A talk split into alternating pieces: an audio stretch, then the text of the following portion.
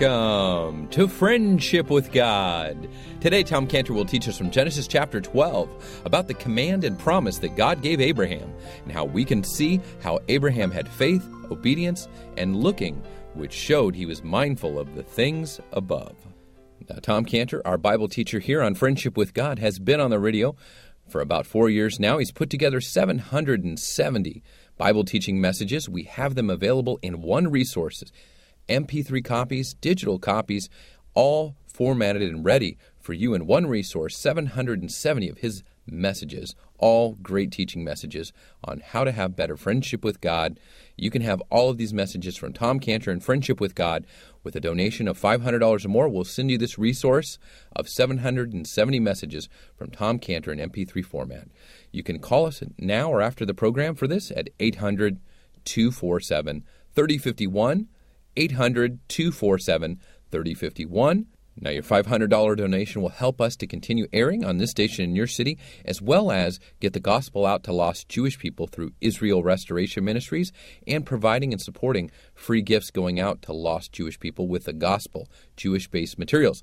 Now, if you'd like to support us, and we'll send you these 770 messages on MP3 and one resource from Tom Cantor, again, for a donation of $500, call us at 800 247 3051. Now, you can also sign up for Tom Cantor's daily devotional verse. You can find it on Facebook. Just search for Tom Cantor or Friendship with God or Israel Restoration Ministries on Facebook. Again, Tom Cantor has his own Facebook page as well as Friendship with God and Israel Restoration Ministries. Search for us on Facebook. You can get the daily devotional verse on Tom Cantor's page and Friendship with God, but you can also get it through your email to your phone by signing up online at friendshipwithgod.org. Just click on the sign up tab right at the top, and you can sign up for Tom Cantor's daily devotional verse that'll come to your phone or your email.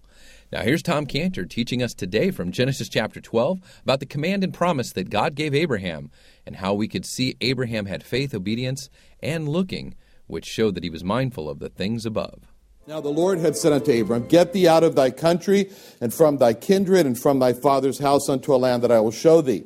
And I will make of thee a great nation and I will bless thee and make thy name great, and thou shalt be a blessing. And I will bless them that bless thee, and curse him that curseth thee, and in thee shall all families of the earth be blessed. So Abram departed as the Lord had spoken unto him, and Lot with him. Abram was seventy and five years old when he departed out of Haran. And Abram took Sarai his wife, and Lot his brother's son, and all their substance that they had gotten, and the souls that they had gotten in Haran. And they went forth to go into the land of Canaan and into the land of Canaan they came. Now, in our last study, you remember how we began to look at the life of Abraham. Very important person in the Bible and very important person for us. And so we're going to continue now with asking this vital question that really we need to get at, which was what kind of a person was Abraham really like? What was he really like? So, to answer this question, we turn to the commentary that we have in, of all the Old Testament heroes of faith. Turn to that, please, in Hebrews chapter 11. And we look at Hebrews 11, these from starting at verse 4, Hebrews 11, 4 through verse 12, and we consider Abraham in the context of his uh, fellow believers, I guess we could say, or Abraham as a leader, or Abraham as the, a star example. So that's why we start in verse 12, where it starts off by talking about the first one, which is Abel. By faith, Abel offered unto God a more excellent sacrifice than Cain, by which he obtained the witness that he was righteous, God testifying of his gifts, and by it he being dead yet speaketh. Next, we consider in verse 5 Enoch. By faith, Enoch was translated that he should not see death and was not found because God had translated him. Before his translation, he had this testimony that he pleased God. But without faith, it's impossible to please him. He that cometh to God must believe that he is, and that he is a rewarder of them that diligently seek him. Next one, verse 7 is Noah. These are all characters we've studied. By faith, Noah, being warned of God of things not as yet seen, he moved with fear, and he prepared an ark to the saving of his house, by the which he condemned the world and became heir of, and here's this new term, this great term, very important term, especially in the life of Abraham, the righteousness which is by faith. And then we come to Abraham in verse 8. By faith, Abraham, when he was called to go into a place which he should after receive for an inheritance, obeyed. And he went out, not knowing whither he went. By faith, he sojourned in the land of promise, as in a strange country, dwelling in tabernacles with Isaac and Jacob, the heirs with him of the same promise. For he looked for a city which hath foundation, whose builder and maker is God. Then we come to speak about Sarah. Through faith, also Sarah herself received strength to conceive seed and was delivered of a child when she was past age. And we're given the reason because she judged him faithful that had promised. Therefore, sprang there even of one, and him as good as dead, so many as the stars of the sky, and multitude, and the sand which is by the seashore, innumerable. So, in this passage here, when we look at all these people that we have studied about, Abel and Enoch and Noah and, and now Abraham, we have a summary, so to speak, of them, and we look at their focus. And what do you see, or what impressed you as we went through this passage here in Hebrews 4 that we just did? What did these four men all have in common? What did you see that they had in common? It's a question. Faith, faith, by faith. They all had a very critical first step in their lives of faith. It was very, very critical. And that's what we really want to get at this morning. To understand Abraham, since he's the father of faith, what is faith? So, faith, first of all, is a godly stand against an ungodly world. That's what they were. They stood up for God against those who stood against God. And we saw that. They all took their stand in opposition to what for them was a present evil world. We live in a present evil world. They lived in a present evil world. And Abel, for example, he took his stand. It was a very small world, but nevertheless, he took his stand with his blood sacrifice against Cain, who came with his non blood sacrifice, and God wanted a blood sacrifice. So Enoch, he took his stand to walk with God against a world that was walking away from God and was actually developing into a society where people had these imaginations, as God put it, that was only evil continually. Noah took his stand to preach against the world that was ridiculing him. And Abraham, we're going to see, took his stand against the idolatry in the life that he had in Ur of the Chaldees to go to a place that was given to him by the one and only God. And Sarah, she took her stand against the obvious circumstance, the obvious condition of her body that was saying to her, You can't have a baby. But in verse 8 in Hebrews 11, it starts to get at the answer to the question of what kind of a person was Abraham? What was he really like? And what kind of people were these, these ones we've been talking about, Abel and Enoch, Noah, and Sarah? Well, we said they walked by faith. There were men and women who walked by faith. So there's two words that we get out of this. We start with the two words that we get out of this, particularly in the life of Abraham, and that is, as we said, one is by faith, and the other one is obeyed. So Abraham was a man who had, you would take two words. You would say Abraham was a man characterized by the words faith and obedience. Faith and obedience. Now we see back in Genesis 12 that God gave Abraham a command.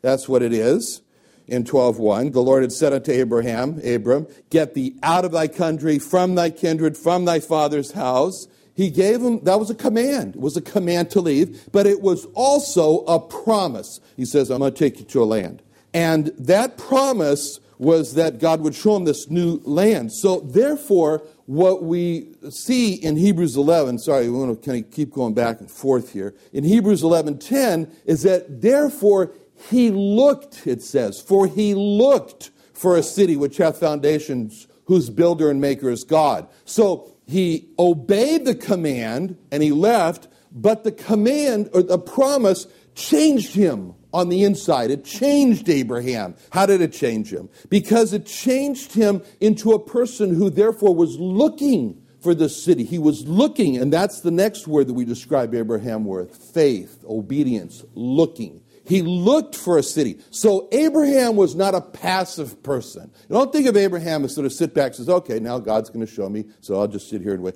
He started to actively get involved in looking for the city. In other words, that's how we can describe Abraham as a dynamic person. A dynamic person. His faith caused him to carefully consider the consequences of what God had said. It caused him to figure things, to deduce things, to take the next step. He says, for example, well, God has told me that he's going to show me a new land. So what am I going to do? I'll look for that new land. And did anyone say anything, or is anything said, I guess I should say, is anything said in Genesis 12.1 about a city? Now, there's no word of city, it's a land, right? So, but in Hebrews 11.10, it says that Abraham looked for a city. So if there's nothing mentioned about a city in Genesis 12.1, and Abraham's looking for a city, what happened? Abraham was thinking. He was thinking, well, God's not going to live in a barren place. He's going to be in a place, he must live in a city. So I'm looking for the city where God is. See, that's figuring or deducing, and that's what he was doing. God has given us an understanding in order to do that. He said to Israel, he said to Israel in uh, Psalm 32 9, he said to Israel, Be ye not as the horse or as the mule, which have no understanding whose mouth must be held in with bit and bridle, lest they come near unto thee. So God was saying to Israel, I didn't make you a horse. And God says to us, He didn't make us a horse. and He didn't make us a mule, which doesn't have understanding, but He wants us to use the understanding that we have to figure. And he says, for example, in Genesis 18:25, "Shall not the God of, God of all the earth do right?" And then we also find in 2 Peter 3 9, the Lord is not willing that any should perish, all should come to repentance. We find in Acts 17:30, God commandeth all men everywhere to repent. We'll return with our Bible teacher Tom Cantor here on Friendship with God in just a moment. If you'd like to be a part of working with Tom Cantor in Israel Restoration Ministries and reaching out to lost Jewish people, we'd like to ask for your volunteer support or might have an opportunity for you to even work for us full time if you're in the Southern California area. For more information about Israel Restoration Ministries, go to israelrestoration.org, israelrestoration.org, or Call us for more information on how you can reach lost Jewish people and support the gospel going to the Jew first. 800 247 3051. 800 247 3051. Again, you can support us financially with a one time donation or a reoccurring donation of any amount. And you can also be one of our volunteers or full time workers. And for more information on how you can go to the lost Jewish people, call us at 800 247 3051. So we think these things through. We use our understanding to figure out that God must have given to all men the ability to make their own decision to repent or not to repent. And whatever the term election and predestination means in the Bible, it certainly cannot mean that God has made the decision in advance for every person whether or not he'll repent or be saved. Because if God made the ultimate decision as to who would repent and be saved and who would not, then that would not be right for God to call or command all men to repent and to put the responsibility on them as to whether or not. Now, that's using understanding. That's using understanding of what God has given. That's what God has given to us, an understanding. So Abraham does this, and he looks for a city. So now we broaden then, as we said, this description of Abraham. He has faith, he has obedience, and he's looking.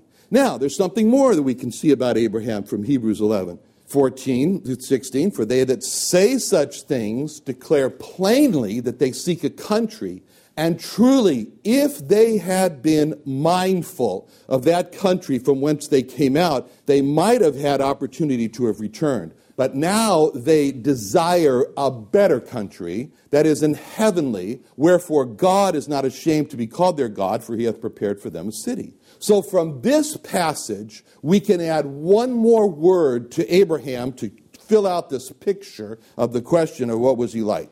And that's the word mindful mindful. It's a great word, mindful. That answers the question what was Abraham's mind full of? Okay.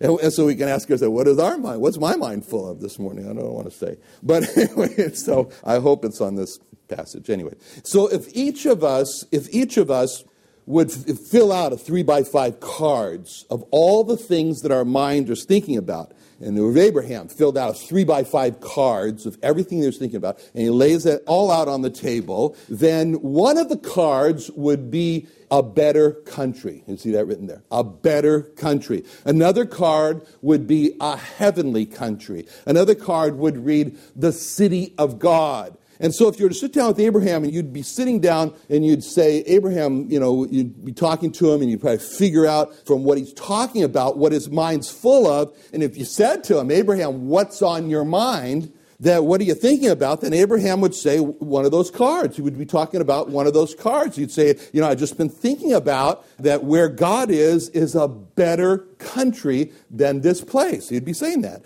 Or he'd say, I've been thinking about what it must be like in that heavenly country. I've been thinking about what they must all be doing there. That's what kind of we'd be thinking about, see? Like Good Friday, meaning a Creation Museum. Lydia comes up to me and she says, I wonder what my dad is doing now in heaven. That's what she said right now. Well, I couldn't tell her. But anyway, but Lydia was like Abraham thinking about that heavenly country. See, that'd be a, one of the Abraham cards. And that's what makes the word mindful so wonderful. Because it's a great descriptive term in verse 15, because it's what it's talking about what his mind is full of. So Abraham was in that present country, but his mind was on that better country where God is. Abraham lived in the city, in the city of Ur, but his mind was full of the better city where God is. Abraham lived in his house in Ur, but his mind was full of the better home where God is. Abraham did his job, but his mind was full of the better job where God is. So that's how Abraham is described. So, why was Abraham in this state of mind? Because he was an example of Psalm 1 2. His delight was in the law of the Lord, and in his law did he meditate day and night. And that's, that's, that's the Lord's command to us. He says to us in Colossians 3 1 and 2, this is a good verse for today. If ye then be risen with Christ, seek those things which are above, where Christ sitteth on the right hand of God. Set your affection on things above, not on things of the earth. What do you see, or what impressed you as we went through this passage here in Hebrews 4 that we just did? What did these four men all have in common? What did you see that they had in common? Faith, faith, by faith. They all had a very critical first step in their lives of faith. So Abraham was in that present country, but his mind was on that better country where God is. Abraham lived in the city, in the city of Ur, but his mind was full of the better city where God is. Abraham lived in his house in Ur, but his mind was full of the better home where God is. It's not true, it, you are what you eat. I eat a lot, so I don't know. But anyway, you are what you think. As a man thinketh in his heart, so is he. That's what the Bible says, is you are what you think. So Abraham was a person who we could now fill this picture out. Say Abraham was faith by faith. This is a man by faith. This is a man of obedience. This is a man of looking. And this is a man who is mindful of things above. But verse 15 and 16 of Hebrews 11 tells us more. It says that truly, if they had been mindful of that country from whence they came out, they might have had opportunity to have returned, but now they desire a better country that's heavenly, wherefore God is not ashamed to be called their God, for he hath called, prepared for them a city. So, there's three words, very, very sobering. If, might, and opportunity. If, might, and opportunity. What is that saying? That's saying about Abraham and the others that if their minds were full of this world, then they might very well have fallen back away from God, fallen back into sin. See, that's very well could have happened. But there's one more word that we can pull from this passage here that, just, that fills out the picture of Abraham. And that's the word that's found in verse 16, where they desire a better country that is a heavenly. See, it's the word desire. See, we put that together. So this is part of Abraham. He has a desire. What's the desire? Well, we already said in Psalm 1 2, his delight was in the law of the Lord. But as it says in Psalm 84, a day in thy courts is better than a thousand. I'd rather be a doorkeeper in the house of my God than to dwell in the tents of wickedness. But the Lord says, delight thyself also in the Lord in Psalms 37 4, and he shall give thee the desires of thine heart. He says in Psalm 119 24, David says, Thy testimonies also are my delight and my counselors. So, this is Abraham. He is, the, he is one who delights in God. So, the summary of these people and Abraham also in Hebrews 11 is verse 13 that they all died in faith, not having received the promises, but having seen them afar off and were persuaded or influenced of them and embraced them and confessed that they were strangers and pilgrims in the earth. So they all saw the promises afar off, not at hand, but afar off. The word that God had given to them, the word of God that we have today, is the window through which we look and we see the promises of God afar off. These were people who listened to God. These were people who not only listened to God, but they let what God said about the promises change them on the inside, persuade them, influence them. And how was it seen? What work was it seen that showed that they were influenced? They embraced them. They embraced these promises. They didn't hold them back, but they embraced them, and that means that the promises became a part of them. They became married to those promises, so to speak. And they weren't silent about it, they confessed that they were people who believed the promises of God, looked for the promises of God, and therefore counted themselves as strangers and pilgrims on the earth. Now, going back to Genesis 12, we focus now on something very, very important in verse 2, which is the specifics of what God promised to Abraham. This contains the three great promises that God made to Abraham. There are three great promises here. First, and I will make of thee a great nation. Now, think of that for a moment, of what stood in the opposition to Abraham believing God, he'd be a great nation. It was what Abraham saw with his eyes. I mean, how could God make of Abraham a great nation when all of his relatives are having children and they don't have any children? Okay. Then we see from verse 2 that God promised Abraham the second great promise, which was, I will bless thee. I will bless thee. And again, and Abraham looks at himself, and, and see, if you just look the, the verse in the last part of Genesis 11, in verse 31, you see what they took out of Haran. What, what, what did this company consist of? It says in Genesis 11:31, Terah took Abram his son, and Lot, the son of Haran, his son's son, and Sarai, his daughter in law, his son Abram's wife. And they went forth with them from Ur of the Chaldees to go into the land of Canaan, and they came into Haran and dwelt there. So, this is a description here in this verse 31 of the who and what left uh, this place, Ur of the Chaldees. Uh, don't confuse it with uh, later on when you get to verse 5 here, and now that's a description of what they left Haran, but this is a description of what they left Ur of the Chaldees. And Abraham had the promise when he was Ur in the Chaldees. And so what's the description of? Not much. It's not much. It's four people, and it's Terah, Abram, Lot, and Sarai. But there's no description. Of, there's no description of any cattle. There's no description of any camels. There's no description of any sheep. There's no description of any goats, so they were certainly poor if they didn't have any goats, that's for sure. Anyway, uh, there's no description of any men servants, no description of any women servants, just four people. Just four people. They left with nothing to mention in the verse. So again, here, Abraham, he looks at what he has and he says, How can God bless me? I don't have anything. And then God makes the third great promise to Abraham, which is in verse 2 I will make thy name great. So God's promising to make Abraham well known and famous.